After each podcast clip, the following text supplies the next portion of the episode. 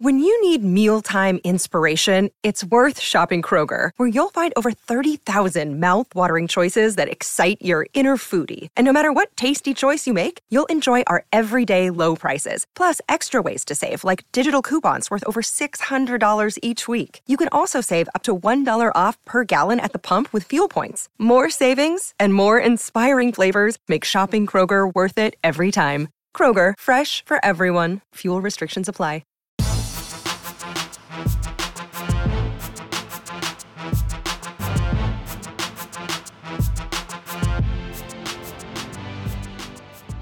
Welcome to the mini break, your daily podcast for the biggest storylines, results, and controversies from the tennis world. Today is Wednesday, November 15th. As promised on today's show, we're going back in time to break down the final event of the 2023 WTA season. The WTA Tour Finals certainly produced some things. Yes, there was intrigue on the court, there was certainly a lot of intrigue surrounding the event as well. What went right, what didn't. A lot to discuss from an event that, yes, is a few weeks in the rearview mirror, but it's a celebration of all things accomplished in 2023. It's eight of the best players in the world, all competing in a round robin tournament format. It's everything we love here at Cracked Racquet. So, of course, we are going to go back in time on today's show to break down that event. And as promised, joining me on the podcast to discuss it all is one of our maybe the returning champion of returning champions of our 2023 season. Certainly would qualify for a mini break tour finals edition. Of course, you all know him as an editorial producer for all things Tennis Channel and Tennis.com. Essentially a co host of this mini break podcast at this point. One of our dearest friends joining us again. It's David Kane. DK, welcome back to the show. You ready to go back in time with me today? I'm sorry. I thought I was here for the Racquet Magazine regroup strategy meeting. Is that am I in the wrong room? Do I need to go? Is that outside? Is that the USDA building? Where, are, where do I Are we that? allowed to make jokes about it without like making the entire racket universe angry? Because I have I mean, some. A lot of the tertiary people have commented on it and okay. have retweeted the article uh, including uh, Defector's own uh, Giri Nathan, of whom I am a, a, big fan. And he noted he, his weekly newsletter was put on pause, confirming that detail in the article. And both of the subjects were quoted in the story, which, as if for those who do not know, there has been quite a bit of uh, tension and um, financial Sturm und Drang happening within the confines of everyone's favorite artistic uh, fashion lifestyle tennis brand, otherwise known as Racquet Magazine, which was has been running for eight years and is ostensibly suspended indefinitely while they sort out some some internal and external issues. But uh, as i said both both sources were quoted so i feel like it's something it's not like it's a report. You know it was well quite well researched and well uh well journalismed uh, is the technical term i believe. So I, I, believe we're free to make that joke. I don't know if everyone will like it but it was certainly uh certainly top of mind for most people within the tennis world over the last couple of days uh, in, in this post WTA finals world where we're kind of we, we went from one mess to another uh, to well, put it mildly. Let's inside baseball it then. I'm glad you brought this up because I have in my drafts right now on X, Twitter, whatever we're calling it, and I'll show it to you here on the Zoom. Love the people at Racquet. Gutted to see this. Still an objectively fascinating article by Defector, which, as you mentioned, gave an inside scoop in the breakdown for all things Racquet Magazine, which it just sounds like financially will not be able to continue in its current iteration. And again, it's a little inside baseball but I agree. Like, this is, in my opinion, you talk about tennis journalism. This might be the finest piece of tennis journalism we have had in the 2023 season. And the state of tennis journalism, the objectives of tennis journalism, what it ideally as a subject and as a part of it, I guess it's a little weird to talk about this, but, you know, what the aspirations of all of us should be in trying to cover and portray, you know, again, work that subject through. That's a separate discussion.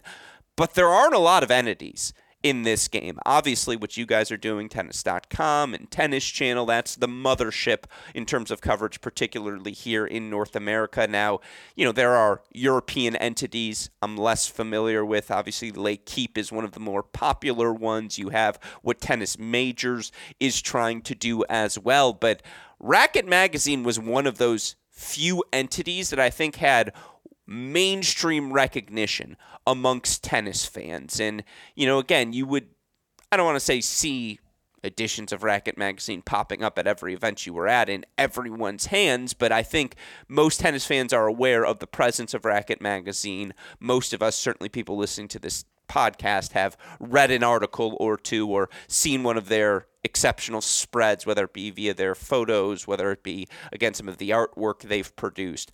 Racquet Magazine is a serious entity, and it is now just evaporated. And again, read the defector piece. I apologize for blanking on the author's name, but to read what went wrong, I mean, scathing.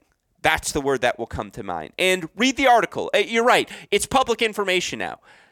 If said story, and they said we didn't see the financials are true, but to lose $200,000 twice in three months, let me just say, as someone at Cracked Racquets who's trying to establish an entity in tennis media, not the kind is, of money we're making. That is devastating. That. That's what I'm saying. Like, that's a kiss of death. And I mean, again, where do those writers, those people, because Racquet Magazine did fulfill a particular I don't want to say niche because I think that's too cliche of a term, but it f- filled a particular lane in tennis journalism. And to see that evaporate, I'm not saying you guys at tennis.com and us at Cracked Racquets and others can't fill the void, but certainly it's a void, DK. Like this, this did send some shockwaves amongst people like us. Like I've texted about it with everyone. I mean, first of all, I'll just add for those of you who can't see Alex right now with his uh, tennis racket hat and very chic uh, neon blue sunglasses, he very much looks like what I would imagine the target demographic of a Racquet magazine reader to look like. So I Yellowstone like very, hoodie, like this I is a am very meta conversation we're having true. right now. And to your point, I think when we talk about niche, I think what Racquet did so successfully was fill a void that is a problem, I would say, in with journalism in general, which is that we are so to the minute, fast paced, 24 hour newsroom that there isn't mm-hmm. As many places where one can sit back and meditate on a Naomi Osaka or an Andrea Petkovic or just be home to some of the most talented writers that we have in tennis because everything is so requires such a fast turnaround. You know, it's I just last year I did a feature story on Leylah Fernandez for Tennis Magazine, and I wrote I interviewed her in March. I wrote the story in June, and it was published in August, and it was a very surreal experience because I'm so used to speaking to a player on one day, writing it up the same day, and having it published by if it's not published within 24 hours, it feels like, oh, I've really been sitting on this piece for a while. I can't wait for it to roll out. I mean, it's just a totally different um, process and it's a process of which i'm greatly envious of because there are so many subjects and players and phenomenons in tennis and, and historical uh, uh, things that one would like to look back on and certainly like to read about that we don't have that opportunity to so it in that sense it's a shame if it's gone and just to interject because i do want to let you continue for instance, three months with Ben Shelton from November or eight, six weeks, end of November to the start of his season. What does this look I, mean, I don't like? know if what we have time for your fan fiction right now. but I'm, I'm saying, kidding, kidding, I'm kidding. I'm saying a piece like that best exists right now in a tennis magazine, in a racket magazine. And uh, to your point, like responding to the latest tweet, responding to the latest piece of news, a coaching breakup, or a quote about a match that, by the way, is only relevant till two days from now when that player plays his next match or she plays her next match. You're absolutely right. That's not the purpose of Racquet Magazine. They are not doing beat coverage. They are trying to, to your point, examine some of the larger topics at hand and I mean, again, I'll tell you what, if you have $400,000 to blow, there is some sort of budget there.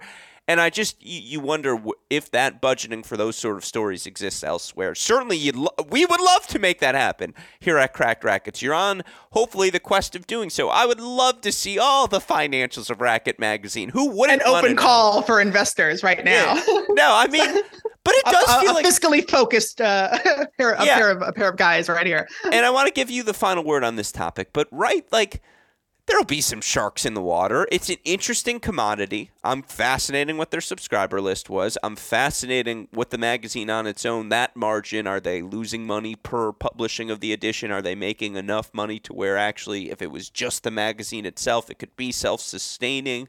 Like it, it, it's fascinating to our ecosystem. Yeah, I said inside baseball to start. you brought it up. So final word goes to you. I did. Um, yeah, it's it is there are a lot of questions I feel like that are that are begged from the article because I, it did seem like they weren't necessarily making a ton of money just on the sales of the magazine, and there are obviously advertisements and investors and sponsors. You know, whether it was sponsors for these these parties that were being held and hosted.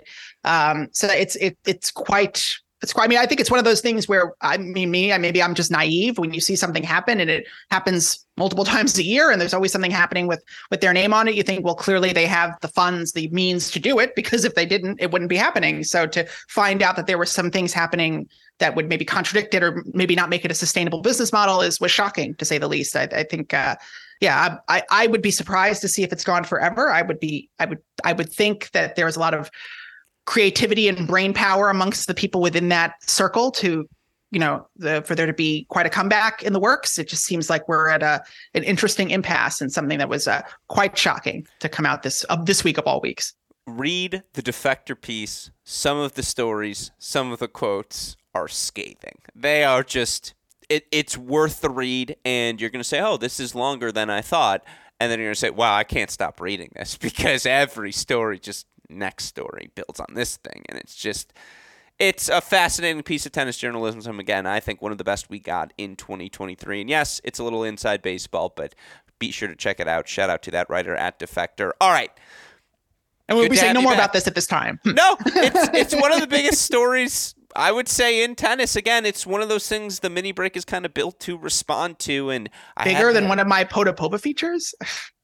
I said one of the best pieces. I oh, okay, okay. Best. I said okay. one of. Let the record. They got to reopen that ITWA prize. Uh, uh, they got to reopen that jury pool for this for this article. ITWA prize. I didn't know that's how you go about saying the acronym out loud. The, the Tom Perrotta prize. I'm, yes, forgive me. no, of course. That's again. All right, let's get into no, the WTA bitter. Tour Finals because there are a lot of different storylines to discuss. And for what it's worth, why did we record this podcast on Wednesday? A, because that's when DK's schedule allowed it, but B, gave me time to go back and watch all the group play matches, semifinals, finals. I have watched everything. We're not going to break down every match. That's not how I want to approach this exercise. what I want to do, you hear DK cheering in the background, is go through the eight players. And yes, with the guise of how they performed at the WTA Tour Finals, certainly helping shape our views. I want to talk about each of these players' seasons. I want to give them a grade. You look at these top eight who competed at this final field. Yes, we ended up missing Karolina Muchova. Maria Sakkari ends up taking her place. What a turn of events for Sakkari, the final six weeks of the season. I want to give them a grade. We'll go with a letter grade. You can go pluses, you can go minus, basic scale. Now, just a reminder these WTA Tour Finals events, how they work. Again, you go through the entire season, accumulating points. Slams offer more points than 1000s, 1000s more than 500s, 500s 250s, etc. You, you have to serve the ball into the box. It's yeah, got to exactly. the line, you know. Well, you tennis. know, some listeners, I assume you know, but just in case you'd forgotten, top eight who accumulate the most points throughout the course of the year. They qualify for this event. There's a nice pool of bonus money for all of these players as well. They're split into groups of four. Top two in each group advance after round robin play against your three other players in your group. One plays two in each group in the semifinals. Then you have the finals ultimately play out. How it worked. Iga Swiatek Coco Gauff advancing out of their group. You also had Jessica Pegula and Aryna Sabalenka advancing out of theirs. Swiatek, Pegula, the ones who go undefeated in group play. Swiatek ultimately defeating Sabalenka in straight sets in the semifinals. Pegula doing the same to Coco Gauff. And in the end, I mean, Iga Swiatek was dominant in the final, knocking out Jessica Pegula in straight sets with her victory not only over Sabalenka in the semifinals, but in winning the tour finals for the first time. Iga secures world number one. That's your synopsis, how these players got there, what actually unfolded. Now let's talk about these players individually. And again, I want to go one by one. Let's give grades to how they performed here in 2023 with everything in the books.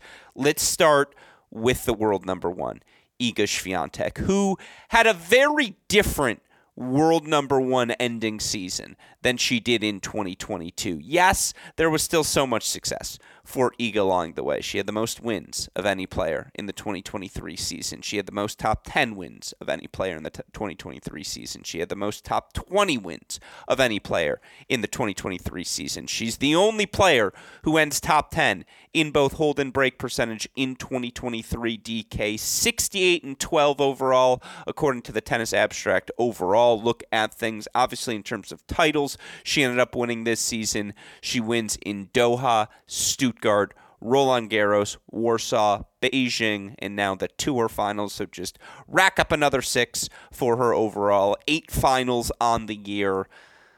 Again, she's the world number one. She was pushed. She lost that world number one ranking. Was fascinating to see the way she went after it at the end of the season. And you could see the emotion, not just in her beating Aryna Sabalenka in the semifinals, but you could see that emotion after winning the final, what it meant for her to secure world number one. Again, Iga Swiatek, by every metric, had another fantastic season wins another slam for what it's worth as well to get to number four. What do you rank the season? Where is it on the DK scale? Imagine after all that, I was like, mm, C plus. Listen, I think this is a great problem to have. Uh, if you're Iga Swiatek or any player who's had a phenomenal season, though the way that she did in 2022, is that until you top that, you will kind of always be compared to that peak season, even if you do 99% of that, they'll say, well, you know, in 2022, it was still so much more dominant. She was effectively wall to wall number one. She won two slams, you know.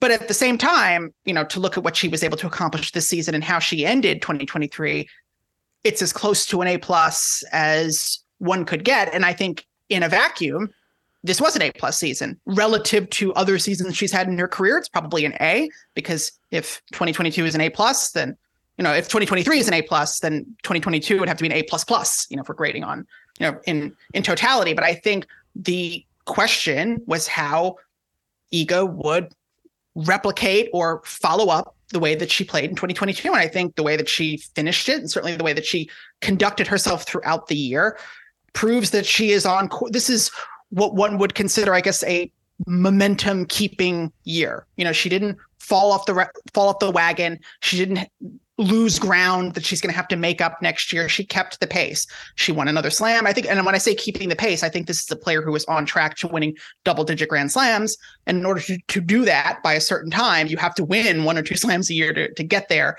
in any kind of speed. And I think she's well on her way to doing that. And then, and just to take the WTA finals, you know, in totality, I feel like we're the the way that it shook out in the end kind of didn't surprise me because the final was contested by I guess we could say the two adults in the room. you know, I think with all of the uh, drama and tension and complaining from most of the other players, it kind of doesn't surprise me that the two most you know emotionally mature, grounded players, you know, put their heads down, made their way into the final, and then Iga managed to. I mean, for for Iga's biggest drama to be that she didn't want to wear a white dress you know, I mean, this is someone who's not a stranger to airing grievances and complaining, but I think she was so singularly focused on finishing the year number one. And to see someone respond to having a goal like that by playing so phenomenally well is, again, someone who is in it for the long haul. So, all of which to say, an A season for her. And I think she's set herself up in very good stead for another peak. You know, I think that's just where maybe if, if this is her dip, then I shudder to think, you know, for the rest of the field. I couldn't agree with you more. I think it's pretty straightforward from a metric standpoint as well. Again, last year 67 and 9, this year 68 and 11, excuse me, not 12. So another win, two more losses, very similar. Last year she made 12 semifinals. This year she made 13. Last year she made 9 finals. This year she made 8. You know, last year 8 titles to 6. 21 and 2 against the top 20 last year, 22 and 7 this year. Again, leads the season, both seasons in top 20 wins. Last year, she went 15 and 2 against the top 10. This year, slightly more human, 13 and 6. Again, still best record, most wins against top 10 opponents of any uh, WTA player this season. The hardest thing to do in this sport is to back up being world number one. And this year, she had serious challengers. I do think you can say there were, and we'll we'll flesh out the year-end awards on a different show, DK. I promise. But you could say there were times this year when Aryna Sabalenka was better than Iga Swiatek. Probably through the first full third of the season, Sabalenka was straight up better. And, and there was a time when Rybakina was number two. I mean, I think there there was a time when Krejcikova was number three. I mean, there was a, there was a point in the year where Swiatek was the fourth best player on tour, and we don't even remember that based on the way that Iga has conducted herself, both at the French Open, throughout the year, and particularly in the last four weeks. Yeah, and I would never have put her at number four just on principle because I would have always picked Iga over Krejcikova straight up. But I see the point that you are making. And I'll, I'll clarify there was an argument to be made. And it was yeah. an argument that was being made in the Miami Open press room. This is not yeah. something I pulled out of my butt. This is no, something that people were very, talking about. Very fair. And then she goes and reminds everyone at Roland Garros. And then again, it was a little bit of a struggle. You know, again, decent, fine, passing grade at Wimbledon. You know, decent, I would say, at the U.S. Open this year. Passing grade, I probably as well. Just Ostapenko kind of Ostapenkoed it up. Um, to end the season the way she did, winning Beijing, beating Coco as decisively as she did, and you know, again, to go to this tour finals and beat Pegula, beat Swiatek, beat Coco again, the determination you you described as well. She was so singularly focused at this event and through all of the muck because there were times when the court, the bounces were just weird and the wind was swirling in ways where it was damn near impossible for just about anyone to hit through this court. Not Iga. She reminded everyone she is the most complete player we have in women's tennis right now. The ability to, again, absorb the pace of Aryna Sabalenka and then any moment Sabalenka left something short, she unleashed, she attacked, she was excellent. And again, redirecting that pace showed off her strength, showed off her movement. And then, you know, again, 1 0 against Pegula in the final, she was dominant. She was seeing the return of serve like a beach ball and just slapping things down the line. It was so fascinating. Everyone was struggling so much with the wind except for Iga, because if she got to hit her backhand against the wind, perfect. She can extend through it that much more. If she has the wind behind her back, particularly with her forehand going cross, that ball is just going to get on your shoulder so quickly, and she's so good at controlling all the little details, comfortable moving forward, playing the swinging volley, not letting the elements grab hold of the ball she just showed off everything at the tour finals. And again, in a year where there were questions, it's like there were legitimately times Sabalenka was better. And I do think coming out of this year, we'll talk about Sabalenka in a second. One of the biggest takeaways is someone proved that their best can be as good as Iga's. But I still think that's the standard coming out of this year. Is it has to be as good as Iga because she's the one everyone is still chasing and to do that for a second consecutive season where again she turned 22 years old in May I can't give it an A plus because it's only one slam. And here's why I say that. Iga fans don't get mad, but you know my standards for Iga. She's not eliminated from the GOAT race for me. And in a year where it felt like she probably could have stolen a second slam, maybe not Australia, but New York was there for the taking.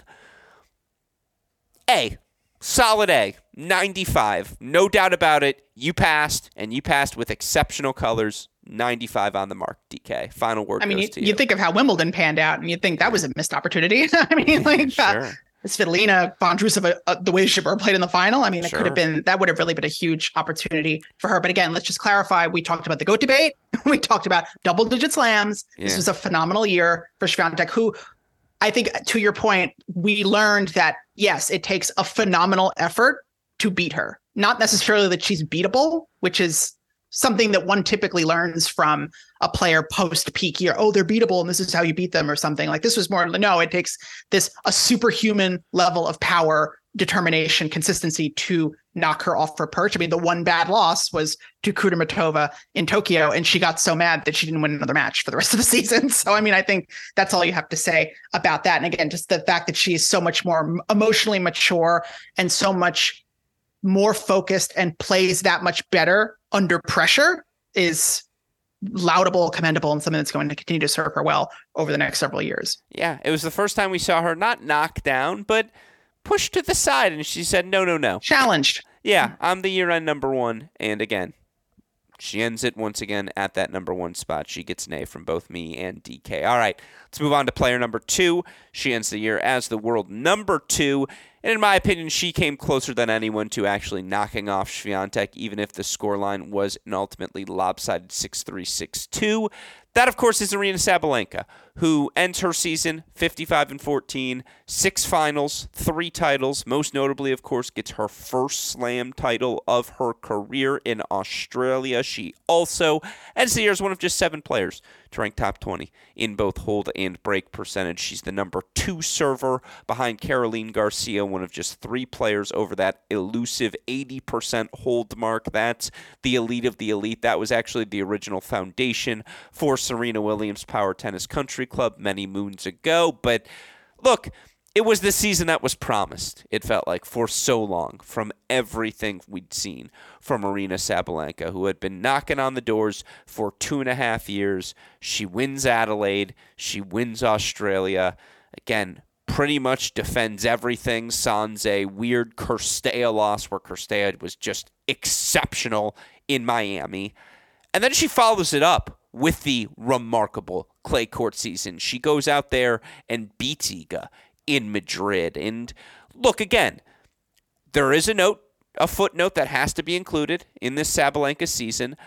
There was a real world where she could have won three majors this year. Maybe not four, because I got to see someone beat Iga at Roland Garros before I can even entertain the thought. But obviously, the U.S. Open loss to Coco Gauff wins that first set 6 2 the Wimbledon loss to Jabeur, wins that first set 7 6. Felt like she had a million opportunities. Even Roland Garros, again, 7 5 in the third to Muchova. Felt like she should have been in that final, and we should have gotten the Swiatek Sabalenka final we were all hoping for. That said, title, semi, semi, final, and her three losses were all in three sets, DK. It's possible. She also won the freaking slam title that she was looking for. She got to world number one. It's an A, but it's the first disappointing A I'll ever hand out, and this could have been an A plus. It's really the weirdest season to judge, and I, I want to also introduce the idea that I tend to grade on a reality show curve, which is that when you as a contestant exceed expectations, like when you defy your your narrative and your story arc, you tend to get extra points. It's why like the less funny drag queen on RuPaul's Drag Race gets in the top three for Snatch Game if she ends up being, oh, you were so much funnier than I thought you would be. Like it's even if you're maybe not the third funniest person in the group because you defied expectations, you make a top three. So that's part of why I feel tempted to give Sabalenka an A plus first to just piss people off, but also because I feel like one would have never expected this level of consistency. I mean, this is like mid 90s level, like Conchita Martinez level consistency mm-hmm. consistency to make that many slam semifinals, finals, winning a title, you know, uh, being world number one. And yet, you know, when you look at the season, there were so many just horrifically disappointing losses that it's hard to juggle the two. Yes, she was a 5-2 on Muchova, was up match point on her at the semifinals of Roland Garros. She was uh, up a set and a break on Jabeur. She was up a set and Coco was not playing well at the beginning of that second set of the US Open final. You think surely she should have figured out a way to win that one, just really felt went off the boil, got distracted by the crowd. And then at the, the WTA finals, gets distracted by the myriad conditions that were um, um, distracting everybody, but she seemed to, I think, really take it to heart, got swept up in a lot of the PTPA, WTA um, controversies that were um, plaguing Which we'll that, talk that, about a little bit yeah, later. And so, and I feel like she kind of, it'll, she really allowed it to distract her for that middle part of the round robin play. And I feel like by the time she kind of got back into gear, it was like too late. You know, she was struggling against Rybakina, uh, loses to Swiatek in the semis, and that ends up, you know, deciding world number one. You would, on one hand, you would have liked to have seen a fairer fight, but on the other hand, you know, a test of of the of one's true mettle and determination. And Iga passes that test with flying colors. So you still learn. one still learned something from that week in Cancun. So yeah, I think you'd kind of have to give her, you'd have to round it down to an A just because of the the way that she lost a lot of these matches were whew, I mean she really could have been in more slam finals could have won more slam titles and would have been world number 1 with a bullet and it wouldn't even have come down to the WTA finals the fact that it did was a testament to some of those defeats that she endured but overall I mean again we could have never expected this high bar from someone who's been famed and infamous for her inconsistency. I mean, the fact that she did what she did all four slams, beats Iga on clay. Yes, Madrid, but on clay. Um, wins, I still think, probably one of the best matches of the year, the Australian Open final against Rybakina. It's hard to reconcile the woman who was so strong and mentally tough and served out that match in January in what I would argue was tougher, more pressure filled situation to some of the losses that she took later in the year against players who were probably not playing as well as Jabeur or Muchova or even a Coco. We're not playing as well as Rybakina in the final of the Australian Open. So it's it's weird to to line those two up, but all of, all that said, another A for me.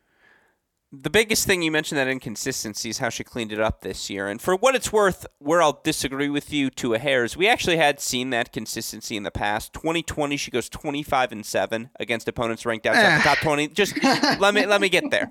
25 and 7 against opponents outside the top 20 in 2020. 35 and 9 against opponents outside the top 20 in 2021. Last year got weird. She went 26 and 14 against opponents ranked outside the top 20. We didn't even mention the fact that she couldn't serve for yeah. large stretches of 2022. This is the same woman who's, who is now was world number one and a Grand Slam champion. Cleaned all of that up this year. This year against opponents ranked 21 or higher, 38 and four. She dominated them. And who are the four losses, by the way? Muchova eh, at Roland Garros finishes the year top 10. Krejcikova, Dubai, DK mentioned earlier, she was one of the five best players in the world at that time. The Cirstea loss in Miami, which we're just not going to talk about. And the Rome loss to Kenin, which we're definitely not going to talk about. But again, like days you, after the Madrid win. Yeah, exactly. And it's two blips two blips in what is otherwise again a pretty clean sheet. Now again, her 17 and 10 record against top 20 opponents. It's the second most top 20 wins. Trails only Iga Swiatek. She goes 8 and 7 against the top 10 this year. It's the fourth most win. Trails Swiatek, Pegula Gauff. Again, watching her though play that final, what was so remarkable is how well Iga had to play and it was still a competitive match. Like Sabalenka has just she has the game, that ability to swing through you. She also I will continue to say the most underrated part for someone as powerful as she is, the speed of her first step and just her movement in and out of corners in general, her ability to participate, to move as well as she does with the power she possesses. Again, that ability to overwhelm you, to just pull the trigger at any moment when her feet are set. She put so much pressure on you, and it took such a disciplined Iga. That's what was so great about this rivalry moving forward. Is it feels like it's going to take the best out of one of them on a given day for that player to win the match. And to prove that, which was the question, can anyone's best even push Iga's this year? That's why it has to be an A. It's why you would like it to be an A plus in all other circumstances. But again, she really could have won four majors this year. Like it was in the cards. And so we're gonna go A, but that's also there's still upside. You're like, hey, she could win even more majors next season.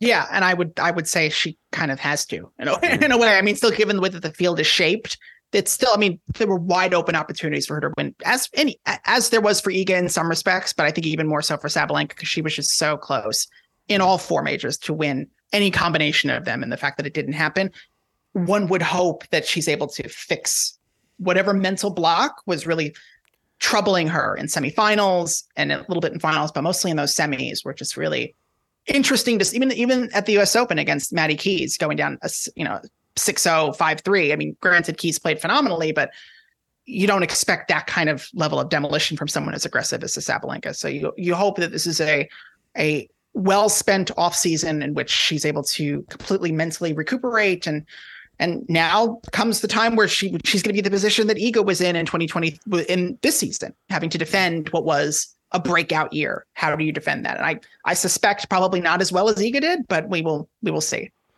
If you're Iga and Sabalenka, I'm going to throw this question at you for every player moving forward.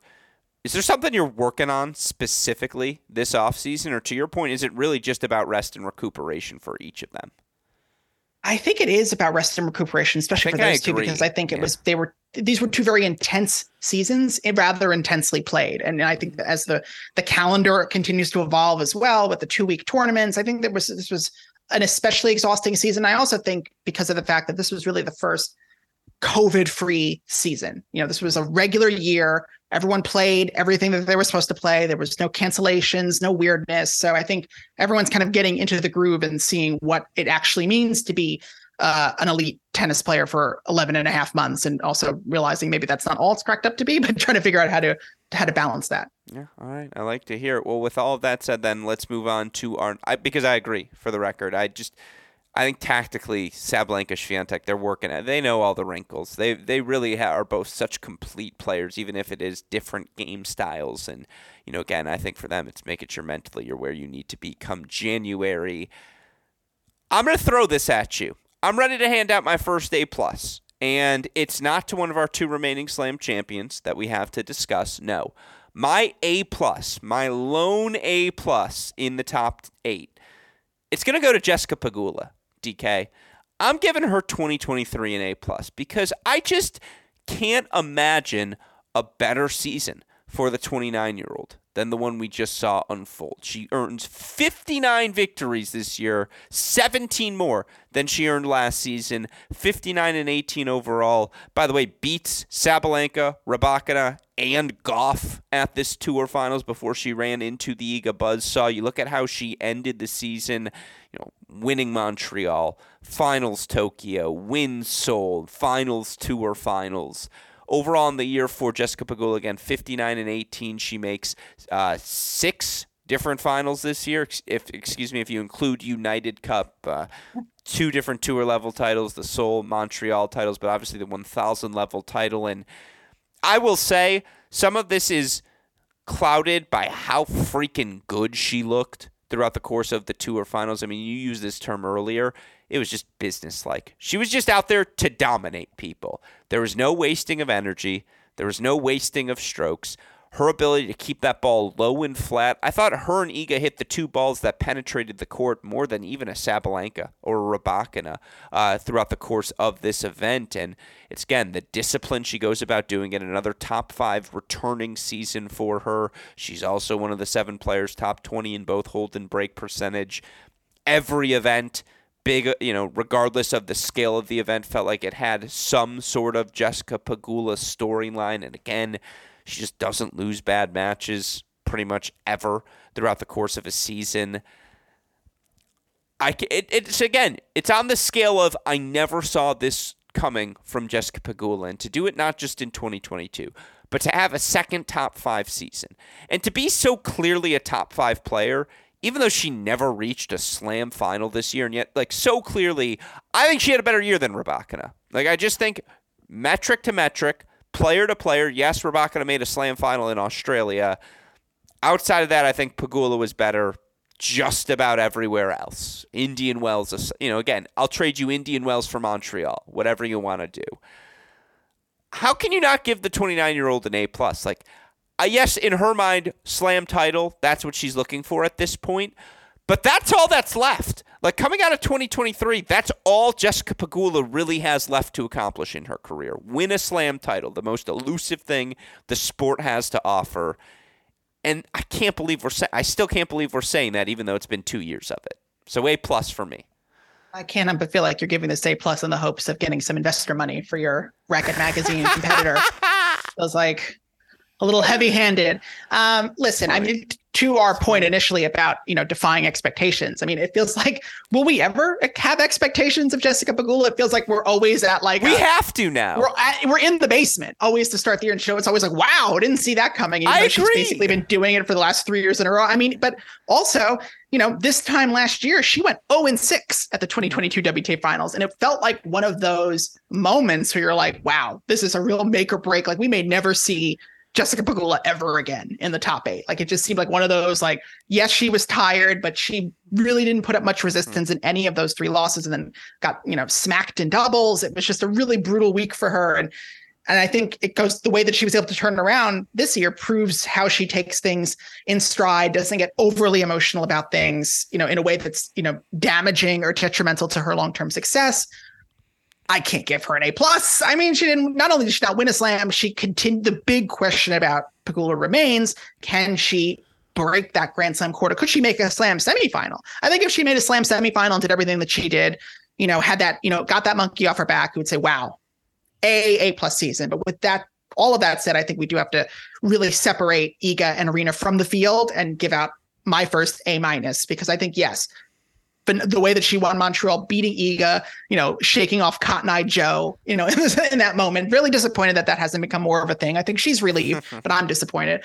Um, and the way that she played at the WTA finals, you know, again, beating the players that she beat to make it all the way there doesn't put up much of a fight in the final. Yes, Iga played great, but I think again, if she, you know, if she'd beaten Iga, maybe that would be okay. That's yes, she didn't do great at the slams, relatively speaking to a, a Sabalenka, but she still won one of the biggest tournaments of the year, AA plus. But I think it's we got to pump the brakes a little bit and, and and give it an A minus. You're right, which is uh, I know. Yeah, I, I mean, the thing is, we're going to give out so many A's on this grade because, like, you look at Gauff and Vondrousova and you're like, but they won slams. So I don't know how you don't give them an A, like some scale of A. I'm not saying like firm A, but it's like Okay, but they won slams, so I don't know how you can go out of the season thinking it was anything. It feels like figure win. skating judging. Like who's going to get your six zero? Like yeah. only one person get your six zero, and then there's five eights, five nines, five sevens. So it's it's. I mean, bit... the scale I judge Iga and Sabalenka on is different than Jessica Pegula, and I guess the biggest compliment I can say and why I'd give her an A plus coming out of this is no longer will that be the case. I think coming out of this year, you're right. It has to be judged on only the highest of scales.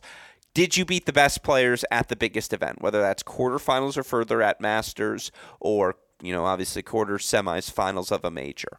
I will say, 9 and 5 Pegula against the top 10 this year. She beat everyone. She beat Iga twice. She beat Gauff twice. She beat Sabalenka. She beat Rybakina. Now, a lot of those wins, again, came at the end of the season, and a lot of those wins did not come at slams, but wins that tunnel title in Montreal, really impressive fashion, beating Gauff, Swiatek, etc. on her way to that final, even if that Samsonova match in the final was a little funky. I retract. You're right. A minus is the better answer. But I guess the biggest compliment again I can give her, she's now going to be judged on the hardest possible of scales because she has done everything else and she's Will she? I still feel like next year, even if she like makes, I mean, I, I think if she does like an amazing Australian Open, makes like the final, no, okay. maybe we'll finally. But, but I do think if she has, just, if she does this exact season in 2024, what are you giving her?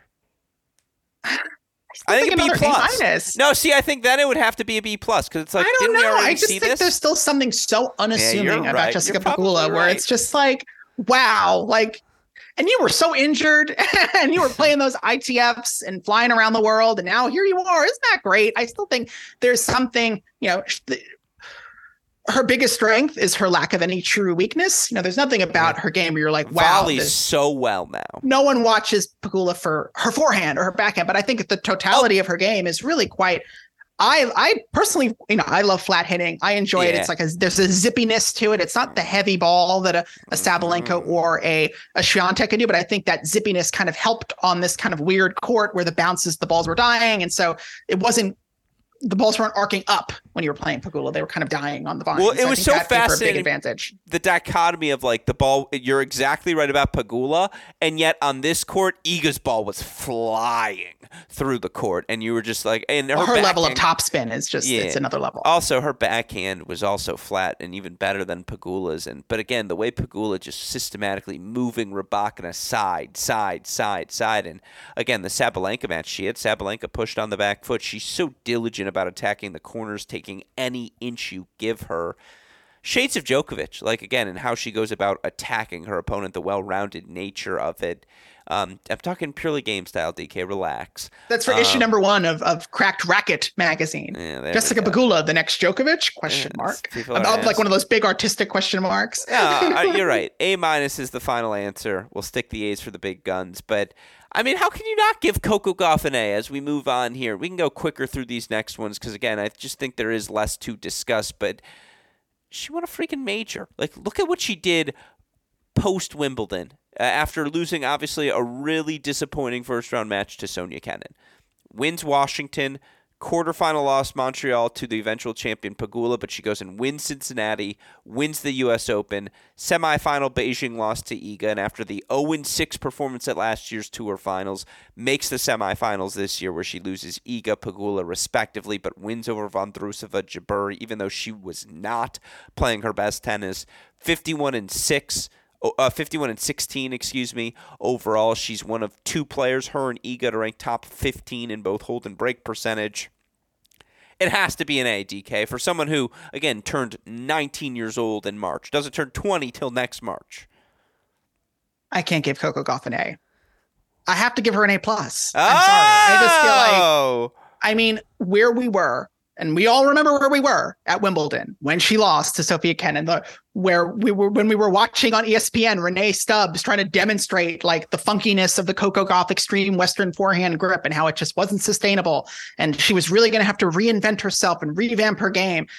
And now I mean, is it fair to say she's kind of set for life? Like, you know, she could never win another slam and she will always be Coco Gauff, teenage Grand Slam US Open champion, you know, top five player in the world, world number one in doubles. I mean, she has achieved very close to a Hall of Fame career, and she's not even 20 years old. And what's more impressive to me, even more so than the way that she conducted herself through the Cincy US Open sprint, and it was a sprint, the way that she beat everyone that everyone thought that she could not beat, she beat them, and then comes to the WTA finals in conditions that we've seen Coco Gauff really, you know, disappear in. I will never forget the uh, Indian Wells 2021 against Paula Badosa. It was a windy night, and Coco couldn't even get the ball in the court. I mean, it was just it was the way that her game was set up. It was like, oh god, any kind of extreme weather condition, you're toast. And she still played really, really great in Cancun. So she was able to back it up.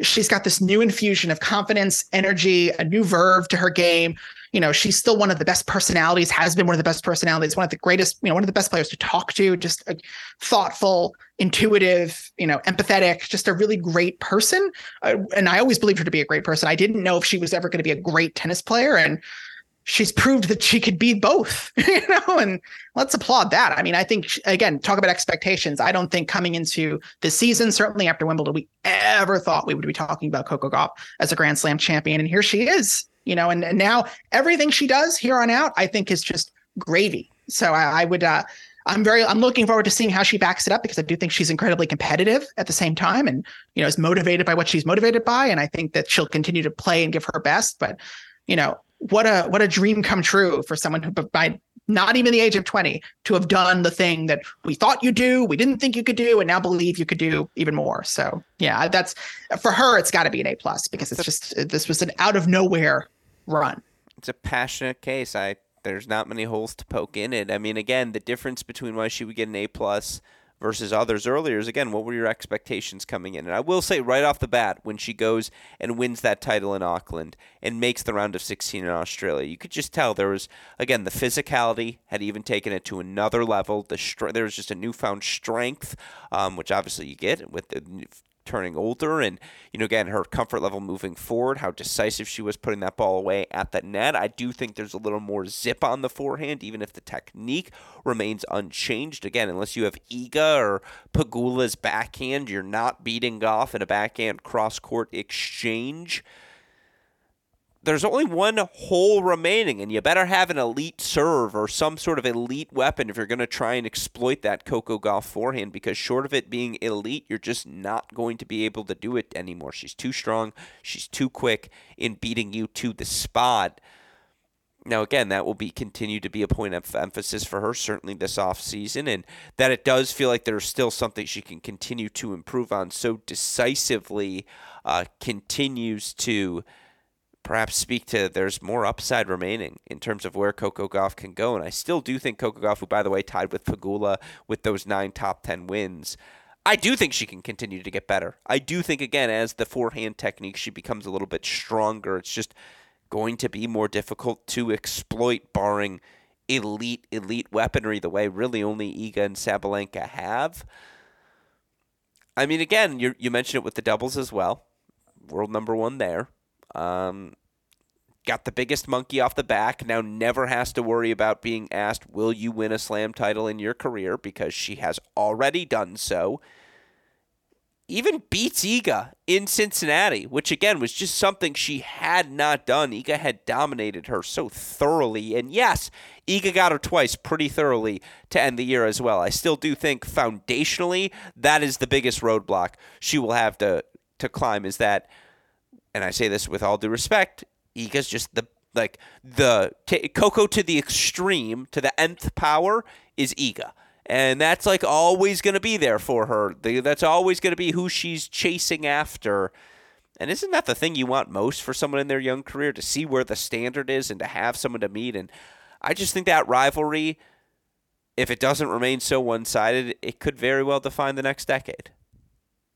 Yeah, I think that that win in Cincinnati, not almost singularly, but really unlocked something in Coco that that belief that she can compete yeah. with the best players in the world. And again, I mean, granted, I let's not get crazy. I did not think in the first six months of the season there was anything resembling what we ended up seeing at the end of the year. I think she, if anything, she was trending down. It felt like we were just we were working our way from a top five player, top eight player into you know a dependable top twenty, top twenty five player. You know, someone who challenged but didn't really have offensive weaponry to really compete with your Sabalenkas and your Swiatek. So the fact that she defied every you know knock against her, well, you can't beat this player and you can't go deep and your forehand's not good enough and you you know you're mentally weak. You know, there are all these these criticisms that were thrown against her and this idea again that she was going to really need to change her game all 360 degrees proved that no, just an, an, infusion of confidence, a new voice, some new voices on her team, a slightly more aggressive approach, a, a, determination to be as, you know, to really rely on her athleticism and her defense and just was a wall in that US Open final against Sabalenka did not allow her to get anything past her and really got the crowd involved. You know, was able to be a showman, you know, to quote uh, Erika Jayne from Real Housewives of Beverly Hills, to read I'm a showman. I'm a showman. That's what I do. So I think that's um that's yeah, it's one of the an unforgettable season. And I think when we talk about player of the year, editorially speaking, there is certainly an argument for Coco Gauff as the player of the year, even if uh, objectively, statistically, numerically, Iga Swiatek probably had the best season. I think the player of the year, if we're taking it on a more holistic perspective, I do think that there's something to be said about when people look back on 2023, they will remember the 2023 U.S. Open. Oh, we will have that debate when it's award show time, DK. Don't get me too excited already. Let's move on to our next player for now. It's our other slam winner. we're only like four people in. no, don't, don't worry. This way we're going fast, I promise. Marketa Vondrousova, outside the top 100 at the end of last season. Now she's a slam champion. Now she's inside the top 10. By the way, it wasn't just at the slams where she succeeded. You look for Vondrousova overall, 40 and 17 on the year. U.S. Open quarterfinals, Cincy quarterfinals, Indian Wells round of 16. The, the best part is the front half of her year next year. There's a lot of ground to be made up for someone who, by the way, is a former French Open finalist, on top of now the Wimbledon title to add to it as well. She sneak out an 8 plus in your mind, DK? Where is she? She's the reason I destroyed you in our preseason drafts. I mean, it's in a way it's kind of similar to to Coco in the sense that like no one was expecting anything out of her. She wins a slam and you know plays good to great following that slam run. You know, it obviously does great at the US Open, making the quarterfinals and qualifies for the year end championships, WTA finals. I mean, it's it's not as epic as what Coco did to win Cincy in the U.S. Open, and obviously those two tournaments combined, you know, compared to just what Vondrousova did at Wimbledon, didn't have the toughest draw compared to what. Um, I mean, coming obviously Coco had Ostapenko, Muchova, and Sabalenka in the final, and Vondrousova had what was it, Pegula, Svitolina, and then Jabeur in the final. It's hard to say it's an A plus. I mean, relative to my own logic, it feels like it should be an A plus. I think I can give her an A minus to an A.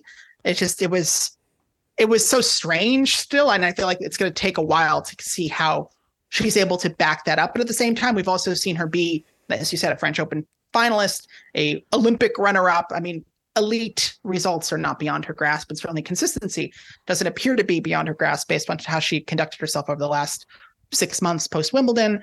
I would say A minus to an A. I mean, I don't know how you don't give an A. She's a slam champion this year. Maybe the most unexpected. I mean, not the most. Maybe like certainly. I, I just feel like we've been giving out too many A's, and I'm bored.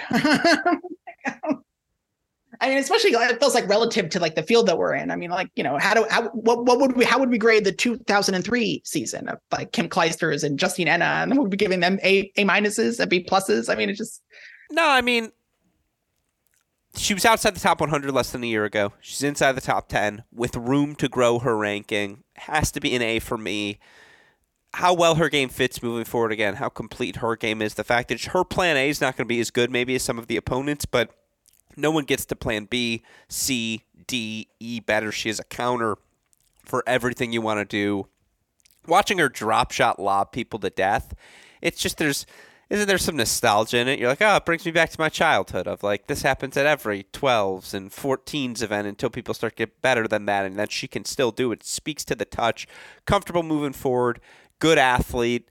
I guess here's my question to you, final one for Vondrousova. Will 2023 be the best career season of her career?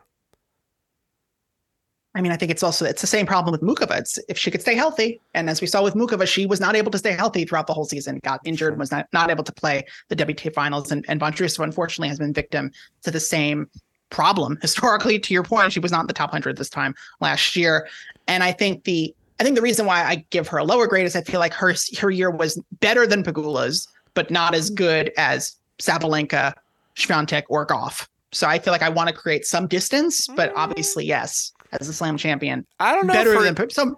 She won the slam at Wimbledon. I don't know if she had a better year than Vondrousova, uh, than Pegula. I don't know if I agree with that. No, I mean you win Wimbledon. It's you have a better. It's a better. I year. mean that's Pegula, what everyone Pegula says. would trade. If you ask Pegula, she would trade her Montreal title for Wimbledon. I think. but who was more consistent throughout the course of the year? Unequivocally, Pegula. There's a reason Pegula is ending higher in the rankings. Well, but that's also part of why I don't want to give her a flat A because I, I want to. Okay. I want to note that there You know was what? something. You know what? That's a great point by you. That's you're right. That's exactly Isn't why you isn't wouldn't it her a always? No, that was rare. That would be the argument against it. Um, but I just feel bad giving Gauff an A plus and her not. You know, fine. A minus. We can move I mean, that's for also that is also scale. some like sure like some jingoism, like American centrism. The idea that like wow, her winning Oh, slam is so much more centrism. Oh, oh, okay. American centric.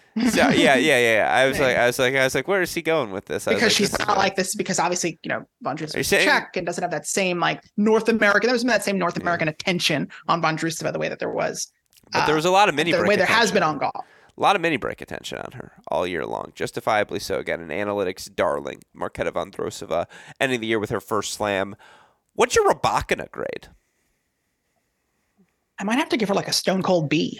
Yeah, eh, like what started in the serious A range of like, okay, you've backed up everything from Wimbledon, first third of the season, Indian Wells, Australian Open final, all these different things.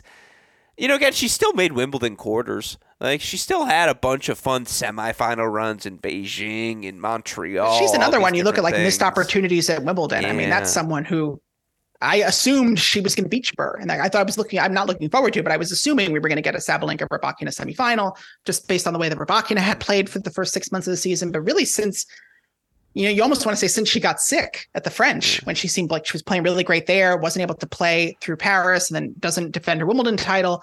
And I feel like since then, the only thing we really heard from Rybakina is complaints. like I feel like she's only ever in the news when she's complaining about something. It's not because it, it hasn't really been because of her tennis or how how well that she's been playing. 47 and 17 overall, career high win percentage, career high in wins, 79% hold percentage. That was fourth overall. Uh, again, she did win a title in Rome. She did win a title at Indian Wells. She did make an Australian Open Miami finals as well. There were moments when her power tennis were pretty clearly uh, near or at the best in the world. And again, it was a little spotty at times. Like it was for so many for someone who has so many big results on her resume. It's, it is remarkable how inconsistent portions of her season felt. And like, I mean, there really aren't that many bad losses. Like, I'll throw out the Cincy loss to Paolini, Sorribes, Tormo, Roland Garros, not great. You know, again, like, yeah, there are a few in there, but she didn't have any strikingly like you lost first round at this slam or whatever it may be. Well, she didn't yet- she didn't play the match against Reba Storm on. She pulled out. this is true. Um, and yet, you're right. Like, I, I mean, she was so good through the first third that I would venture to say B plus, but it's no higher than a B plus. It's got to be B to B plus. Yeah, I mean the losses to Samsonova started to pile up. You know, Yeah. not you know not being able to outgut Cirstea after Cirstea was wobbly in the second set of that U.S. Open match. You know, you would have expected. I think a Rabak, I think a Sabalenka or a Swiatek would win those matches, and I think that's becoming a bit of a. It's why it's, it's why it's a shame we can't give Sam, Samsonova a grade this year. She played so well against Elena Rybakina. If it's if it's only against if the curve is if the rubric is only grading against uh match against this Rybakina, I think Sam, Samsonova's an A plus. But I think for for Rybakina, yeah, I mean she's someone conversely to a Pegula. I think we came in with pretty high expectations. She set a really high bar with the Australian Open. I mean, similarly to the way I've judged Tsitsipas's season. I mean, I don't think one slam final up against a body of work that hasn't been as stellar. I think Rybakina has probably had a better season than Tsitsipas winning, you know, a WTA 1000. You know, I think that's there's something to be said there, but I don't think um, I think there's a lot there's a lot to be made up for, and I I'm a little little concerned because I don't know how Rybakina gets. I mean, uh, granted, when she won Wimbledon in 2022, she was very fetchy and felt like she wasn't getting what she deserved as a Grand Slam champion, and so you know maybe this just comes with the territory. Maybe it's not a harbinger of of bad results, but I think uh, she's certainly coming in with a very high floor you know, of results. And certainly we're going to ex- expect a lot from her 2024. And I hope she's able to deliver it because I think that she's someone who adds quite a bit of color to this WTA tapestry. Yeah. All well said. All right. We talked a lot about these two players throughout the course of the year. So truly rapid fire. Need a grade and a sentence why. Ons Jabeur. Um, um, I mean, the way based on how she played the Wimbledon final, I'm inclined to give her like a C minus because I feel like that's such an unforgivable loss. you know, I mean, maybe we can round it up because she didn't totally disappear after Wimbledon. I maybe I'll round it up to a B minus. But you know, she was injured at the start of the season, didn't play great, really didn't play. You know, wasn't was just rounding into form at Roland Garros. Plays a really bad match against Haddad Maia at Wimbledon at the French Open. Does what she does at Wimbledon. Was sick at the U.S. Open. Still manages to qualify for the for the finals based on making the Wimbledon final in large part, but you know wasn't really a factor there either. So I guess a B minus. Yeah, that, that feels about right. Sakkari? She's kind of similar to Pegula in the sense I feel like I've come in with low expectations and she still managed to find herself at the WTA finals after everything like after what was being considered to be a terrible year she still managed to find herself at the finals so I probably would give her a a B minus as well I agree for both Jabeur and Sakkari. Same reasoning. It's literally they grinded their way into the top eight. Sakkari obviously via the withdrawal, but Sakkari was so much better over the last six weeks that Jabeur again found a little bit of health, a little bit of form uh, down the season's home stretch to reset things and steady the ship heading into 2024. I think for both those players, they grind out top 10 spots to end the year. How do you consider that anything other than a win, considering I don't think we saw either's best tennis throughout the course of the season? No. Those, those are your eight. That's our thoughts on the field. Now, there are still some things to discuss from the event, DK. And this anything weird happened at the WTA finals? Well, this remember. is where I just want to turn the floor over to you. Weather, surface, rushness, rushness, crowd, all of it. The floor is yours, my friend. Oh boy, where to begin? I mean, this has been a problem with the WTA since the pandemic, since they were no longer able to host um, their WTA finals in China. First, you know, because of the pandemic, then ostensibly because of the Peng Shuai controversy, maybe yes, maybe no. And then also with the organizers of that tournament, whether there's even a home for women's tennis in Shenzhen based on the way that they have come back to most of the other Chinese cities. So maybe there's something particularly happening in Shenzhen that's precluding a return to the WTA finals there.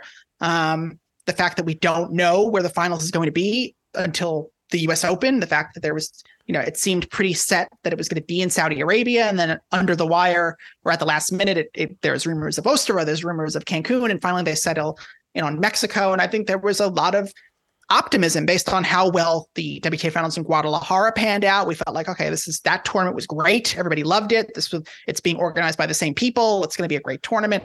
Um, rumors I heard, um, quite unsubstantiated rumors, I might add, that um, there was initially going to be an indoor venue for the WTA finals in Cancun, only to discover that the roof did not meet the uh, height specifications. That made them unable to host the tournament there. There were myriad issues in building the outdoor uh, center court in a way that made you know made for a lot of jokes that the tournament that the court was not ready, that the players themselves were going to have to help build it, that they weren't able hmm. to make it onto the practice court that they'd be playing the match on until the day before their first match, and so many complaints from Sabalenka, from Vondrousova.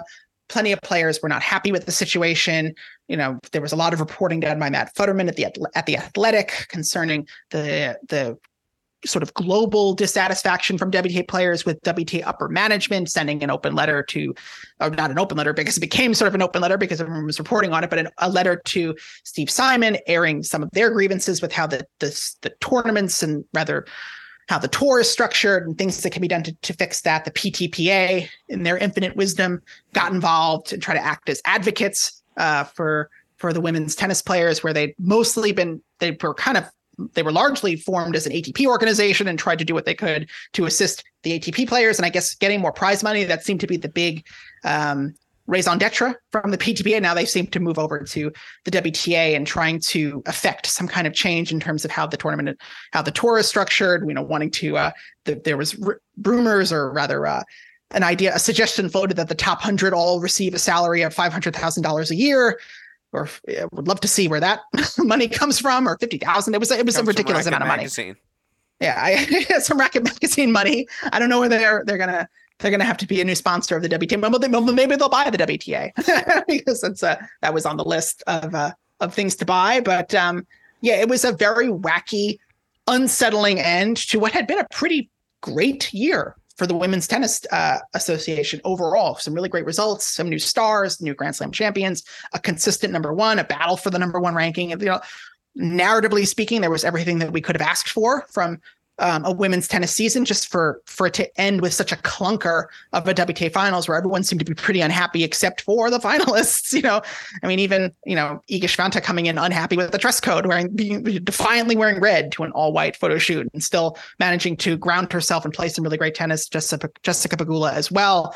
You know, a, a real test of mental fortitude was that week in Cancun, and we saw from whether it was Sabalenka or von Vondrousova or Rybakina, a lot of just discontent and, and dissatisfaction with the way the tour is run and a, a big question mark going forward because obviously the WTA has formed this new WTA Ventures with CVC, you know, how that's going to fix and change things, how that's going to be a new cash infusion and what what is to be done uh, with the, the future of the WTA. It seems somewhat up in the air, but I'm that's going to be intriguing to see how that how the things develop with you know the the circuit structure continuing to evolve in 2024 and how CEO Steve Simon addresses a lot of the concerns and or you know punts them over to the WTA board and how they vote on those um, those gripes and grievances. But it was um, yeah a, a bummer of a way to end the year, and you would hope that we find out where the 2024 WTA finals will be sooner than September, and I think that will hopefully lay the groundwork for a more stable, successful uh, year-end finale to a tour that certainly deserves it.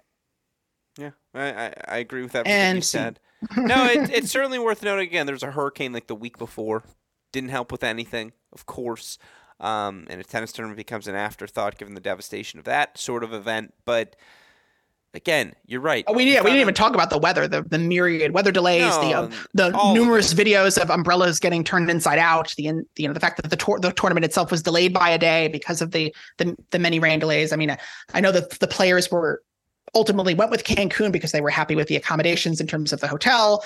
I know there was, you know, dissatisfaction with the idea that Osterova, the other candidate, probably wouldn't have had been able to offer the same prize money. Plus, there was some question of whether Belarusians and Russians Aryna Sabalenka would be able to even enter the country given the ongoing conflict and, and war and invasion of Russia into Ukraine and and and Belarus Belarus's complicity in that. And so it's world issues and obviously the the controversy with Saudi Arabia, the whether you know the, all that goes with a uh, sports event happening, an international yeah. sporting event happening in Saudi Arabia, you know, coming under debate and who's for that, who's against it, whether Saudi Arabia may still be a, con- a contender. The ATP is certainly making inroads in Saudi Arabia. You know, you have your Ons Jabeur. Um, making you know her her case for it and other players maybe not as happy with it or certainly not as um, rah rah and then given the the now you know, continuing conflict with you know the escalating conflict with Israel and Gaza maybe perhaps for the best that there wasn't a tournament you know happening in Saudi Arabia at, at practically the same time. So maybe they they dodged you know a, a potential misfire there. But yeah it's it, it's so there's so much. There's so much. Yeah. there's a whole podcast that could that could be devoted to it Sounds like it should be an investigative piece by Racquet Magazine. Sounds like something we can focus on come the month. Gotta take Gary Nathan off pause. Late November, early December. But no, I appreciate you catching everyone up, DK, because yeah, again, it was a heck of a WTA finals through all sorts of things and certainly appreciate you coming back a few weeks later to discuss it all. There's no one I would rather talk through all of these things with. I know you are a busy man right now, as is the team at tennis.com. Talk me through plugs. What can we expect from you over the next few weeks and as we transition in the off season? I mean, I hope everybody read my interview with uh, Florian Zitzelsberger, the new uh, fit, uh, performance coach. I should clarify. I think I said fitness trainer. He's like, no, I'm a performance coach of Naomi Osaka and assisting Naomi through her comeback from maternity leave. Had a lot of interesting thing to say about what Naomi needs to do to come back, the importance of uh, physical fitness and injury prevention to being an elite tennis player. Has obviously worked with a lot of great players in addition to Naomi. Um, perhaps some interview with the uh, Billie Jean King Cup captain uh, of uh, Team Canada, victorious Team Canada coming down the pike, Heidi El Tabakh. Um, some some fe- some leftover features perhaps from earlier in the season that may come out in December, but uh, I think I'll be back between now and then to help plug those as they become more fully formed and fleshed out. And obviously ATP finals coverage we still got tennis going on, ladies and gentlemen, still happening. So for another couple days anyway. Well, we look forward to reading it all. And as always, you can find links DKTNNS on X. A thank you to him. A shout out, as always, as well to our super producer, Daniel Westoff, for the what sort of editing job he does day in, day out? Oh, he does a f- of an editing job, editing out all of those coughs and sneezes. Yeah, you don't even know what happened, folks. But let me tell you, there was some hacking. There were some things that go on as I'm still playing injured, nevertheless, for DK always a pleasure to hop on the show. And with that said, four wouldn't have done it for you. yeah, exactly. Four. You know, I think you have in the. I remember you. There was a flu game. There was a flu yes. game. We discussed. Yeah, Open, yeah. so for the fantastic David Kane, our super producer Daniel Westoff, our friends at Tennis Point, from all of us here at both Cracked Racquets and the Tennis Channel Podcast Network. I'm your host Alex Gruskin. DK, what do we tell our listeners? And that's the break. And we will see you all later today. Thanks, everyone. Let's be done. Thank you.